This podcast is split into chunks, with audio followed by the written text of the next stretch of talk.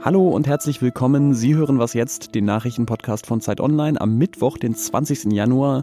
Ich bin Ole Pflüger und die Themenplanung für heute hat sich eigentlich wie von selbst gemacht. Wir sprechen über die verschärften Corona-Maßnahmen in Deutschland und über die Amtseinführung von Joe Biden heute. Erstmal natürlich die Nachrichten. Guten Morgen, ich bin Christina Felschen. Eine ganze Schülergeneration wird lebenslang Nachteile erfahren. Mit diesen Worten hat der Generalsekretär der Deutschen Akademie für Kinder- und Jugendmedizin, Hans-Iko Huppertz, den Beschluss kritisiert, auch die Schulen bis Mitte Februar geschlossen zu halten. Dies führt aus seiner Sicht zu geringerer Bildung, Online-Spielsucht und Fettleibigkeit. Auch der Lehrerverband fordert ein Konzept, wie mit den Lerndefiziten umzugehen sei. Einigen Schülerinnen müsse die Möglichkeit geboten werden, freiwillig eine Klasse zu wiederholen. Mehr zur Verlängerung des Lockdowns in Deutschland gleich im Interview. Das griechische Parlament stimmt heute darüber ab, ob das Land seine Hoheitsgewässer im Ionischen Meer erweitert, und zwar von sechs auf zwölf Seemeilen. Das gleiche wird sich das Parlament wohl auch für die Ägäis vorbehalten.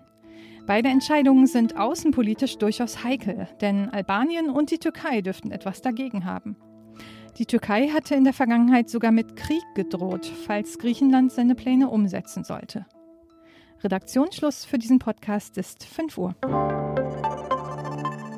Dieser Podcast wird präsentiert von Vodafone. 5G ist da. Das Echtzeitnetz setzt für Privat- und Firmenkunden im Mobilfunk neue Maßstäbe und ist bei Vodafone bereits in allen Red- und Young-Tarifen ohne Extrakosten enthalten. Der LTE-Nachfolger punktet mit extrem hoher Kapazität und deutlich mehr Speed. Mehr dazu unter vodafone.de. Es ist hart, ähm, was wir jetzt den Menschen noch einmal zumuten müssen, aber das Vorsorgeprinzip hat für uns Vorrang und dem müssen wir jetzt auch äh, Rechnung tragen und dem haben wir heute auch Rechnung getragen. Die Bund-Länder-Runde unter anderem mit Kanzlerin Angela Merkel ist ja im Grunde das politische Ritual dieser Pandemie. Gestern hat sie wieder getagt, denn die Zahl der Neuinfektionen, die scheint zwar so ganz langsam zu sinken, aber die Lage entspannt sich kaum. Und ähm, wenn sich die ansteckenderen Mutationen des Coronavirus erstmal in Deutschland verbreiten, dann könnte sich die Lage eben auch schnell wieder drehen. Deswegen das Ergebnis der Runde nach mehr als sieben Stunden Verhandlung gestern Abend. Die aktuellen Beschränkungen werden bis Mitte Februar verlängert und darüber hinaus gibt es auch noch ein paar Verschärfungen. Unter anderem müssen im öffentlichen Nahverkehr und beim Einkaufen in Zukunft medizinische Masken getragen werden. Und etwas genauer hat sich die Beschlüsse insgesamt mein Kollege Tilman Steffen aus dem Politikressort angeguckt. Tillmann, besonders lang hat die Runde ja offenbar über das Thema Schulen und Kitas diskutiert. Mit welchem Ergebnis denn? Ja, also äh, es ist nicht viel wirklich Hartes rausgekommen. Ähm, bei den Schulen hat man gesagt, man lässt sie jetzt geschlossen bis Mitte Februar. Allerdings eben äh, gibt es durchaus die Möglichkeit, Online-Unterricht zu machen. Die Präsenzpflicht wird ausgesetzt, heißt es dann. Äh, also man muss nicht hingehen, kann aber trotzdem Unterricht machen. Und letztlich müssen wir sehen, ob die Länder nicht dann doch abweichende Regelungen treffen, je nach Infektionslage. Die Pflicht für FFP2-Masken, ähm, da muss man mal schauen, wie das mit der Versorgung klappt. Ähm, die Produktionskapazitäten in Deutschland sind begrenzt, die Masken sind relativ teuer. Deswegen denke ich, wird man auch ermöglichen, dass einfach auch OP-Masken dafür zugelassen werden, ähm, um eben auch sozial schwächere Menschen nicht zu benachteiligen. Jetzt ist ja in den Wochen vermehrt auch darüber diskutiert worden, stärker Homeoffice von Arbeitgebern, die Möglichkeit zum Homeoffice einzufordern. Wie hat sich das denn jetzt in diesem Beschluss niedergeschlagen? Ja, beim Homeoffice ist es so, die bereits am Anfang Januar ausgesprochene dringende Bitte, Homeoffice großzügig zu ermöglichen, die wird, der wird jetzt Nachdruck verliehen. Neu ist, dass das Arbeitsministerium dazu eine befristete Verordnung erlassen will, befristet bis zum 15. März, äh, wonach Arbeitgeber überall dort, wo es möglich ist, den Beschäftigten das Arbeiten im Homeoffice ermöglichen müssen, sofern es die Tätigkeiten zulassen. Das Neue ist, damit steigt der Druck ein wenig, eine Absage von Homeoffice konkreter begründen zu müssen seitens der Arbeitgeber.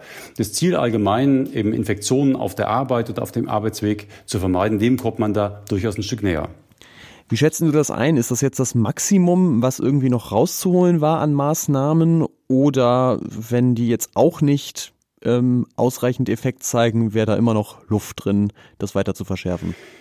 Ja, also es wird in dem Beschluss äh, von Bund und Ländern schon darauf hingewiesen, dass wenn das alles nichts bringt, man noch weitergehen muss. Ähm, diese Beschlüsse jetzt zeigen, dass im Prinzip man vorsichtig vorgegangen ist. Man hat einfach gar nicht viel mehr verschärft. Also der Lockdown ist zwar verlängert, aber die Punkte, wo wir erwartet hatten, dass es härter wird, die sind einfach nicht groß drin. Ne? Ähm, es gibt lediglich noch die Möglichkeit, dann vielleicht doch sich auf Ausgangssperren und auf Ausgangsbeschränkungen bundesweit zu einigen, ähm, sollte die Infektion nicht in den Griff zu bekommen sein. Das ist ja diesmal wieder rausgefallen. Ähm, aber viel mehr ist dann auch nicht mehr möglich. Ich glaube einfach, dass Bund und Länder gemeinsam darauf hoffen, dass A, die Impfungen wirken und dass B, irgendwann es auch wieder wärmer wird und die Grippesaison endet und dadurch sich, sich das Problem einfach ein Stück weit entschärft. Ja, und in den nächsten Tagen müssen die Länder dann die Beschlüsse natürlich auch erstmal umsetzen. Da werden wir dann sehen, ob es vielleicht doch mal wieder die ein oder andere Abweichung gibt. Danke dir, Tillmann. Jo, gern.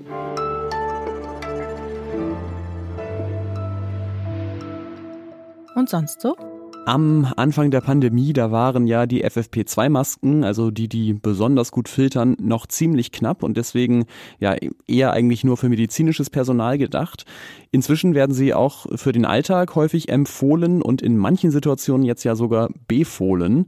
Allerdings müssen diese FFP2-Masken eben schön eng sitzen, damit auch an der Seite keine Luft reinkommt. Und das ist zum Beispiel für Bartträger gar nicht so leicht hinzubekommen. Deswegen hat der Bürgermeister von Erlangen, der heißt Florian Janik, seinen Vollbart abrasiert, schön öffentlichkeitswirksam natürlich, um ein Vorbild zu sein. Und weitere Stadtratsmitglieder aus Erlangen sind dem Beispiel auch gleich gefolgt, haben die Challenge aufgenommen. Und ich denke, ich werde mich da jetzt mal anschließen. Wobei das hier ins Mikro schon eine ziemliche Sauerei wäre. Vielleicht, ich denke noch mal einen Tag drüber nach.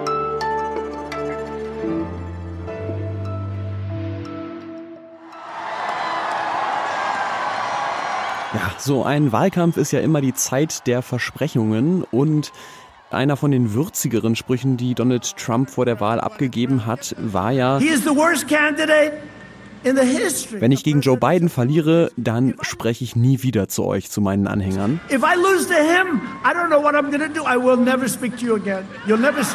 So ist es dann natürlich nicht gekommen. Trump hat verloren und trotzdem hat er gestrampelt, gezetert und geklagt auf Twitter und vor Gericht.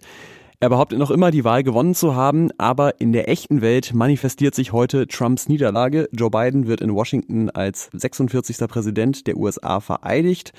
Und das ist ein guter Zeitpunkt, um nochmal zurückzublicken auf die Trump-Zeit, aber auch auf das, was jetzt da kommt in den nächsten Tagen und Wochen. Und zwar mit Johanna Roth aus unserem Politikressort. Hallo Johanna. Hallo Ole. Ja, dann lass uns anfangen mit dem Blick zurück. Was bleibt denn von diesen vier Jahren Donald Trump? Viel zu viel, würde ich sagen. Äh, allen voran natürlich das erheblich gestörte Vertrauen vieler Menschen, bei den einen in den Rechtsstaat, weil sie sehen konnten, dass eben Donald Trump äh, sich über dem Gesetz sehen konnte und nicht wirklich daran gehindert wurde. Bei den anderen, die seiner Lüge von der gefälschten Wahl aufgesessen sind, ähm, das zerstörte Vertrauen in das Wahlsystem. Also letztlich eine wirklich schwer verwundete Demokratie. Dazu geschwächte und äh, oder zerrüttete Beziehungen zu anderen Staaten Staaten in der Welt, äh, die konservative Mehrheit am Supreme Court, die womöglich das schon vor vielen Jahren erkämpfte Recht auf Abtreibung wieder zurückdrehen könnte und schließlich die Hunderttausenden Corona-Tode, von denen viele sicherlich vermeidbar gewesen wären, wenn Trump die Pandemie ernster genommen hätte. Hm, und was ja vor allem auch bleiben wird, sind sicherlich Bilder, ähm, wie die Bilder vom Angriff auf das Kapitol vor zwei Wochen. Wie soll denn so etwas heute, das wird ja auch bei der Amtseinführung jetzt wieder befürchtet, wie soll denn so ein Szenario dieses Mal verhindert werden? Also ganz salopp gesagt, äh, ich denke, in Washington selbst kann man gerade nicht mal mehr niesen, ohne dass einen sich Polizisten anschauen. Mehr als 20.000 Soldatinnen und Soldaten der Nationalgarde sind dorthin abgeordnet. Und um sicherzustellen, dass auch von denen niemand einen Angriff äh, verüben könnte, hat das FBI schon verkündet, jede Person doppelt und dreifach zu prüfen. Also da ist gerade wirklich alles doppelt und dreifach abgesichert. Eine andere Frage ist, wie das in den einzelnen Bundesstaaten aussieht. Dann zuletzt noch der Blick in die nahe Zukunft. Lässt sich schon absehen, was denn jetzt die ersten Schritte von Joe Biden sein werden in seinem frisch angetretenen Amt? Also Priorität werden sicherlich die Corona-Pandemie und die Wirtschaft haben. Biden will ja ein billionenschweres Hilfspaket verabschieden lassen und auch die Infrastruktur bei den Impfungen verbessern, wo es gerade an ziemlich vielen Stellen hakt. Er wird natürlich auch zusehen, Trumps größte Fehlentscheidungen sozusagen möglichst bald rückgängig zu machen, ähm, zum Beispiel äh, den Austritt aus dem Pariser Klimaabkommen. Und Biden hat bereits angekündigt, noch am Tag seiner Amtseinführung Gesetzesvorschläge an den Kongress zu schicken, die Trumps restriktive Einwanderungspolitik möglichst schnell wieder lockern sollen. Und wie es bei der Amtseinführung gelaufen ist, das werden wir natürlich in den nächsten Folgen von Was jetzt noch weiter aufarbeiten. Danke bis dahin erstmal an Johanna Roth. Sehr gern. Tschüss, Ole. Und das ist ein Tschüss, das ich direkt weitergebe an Sie, liebe Hörerinnen und Hörer, denn diese Ausgabe von Was jetzt ist schon wieder zu Ende. Heute Nachmittag können Sie natürlich Neues vom Tag im Update hören. Mails gehen immer gerne an wasjetzt.zeit.de. Ich bin Ole Pflüger. Tschüss und bis zum nächsten Mal.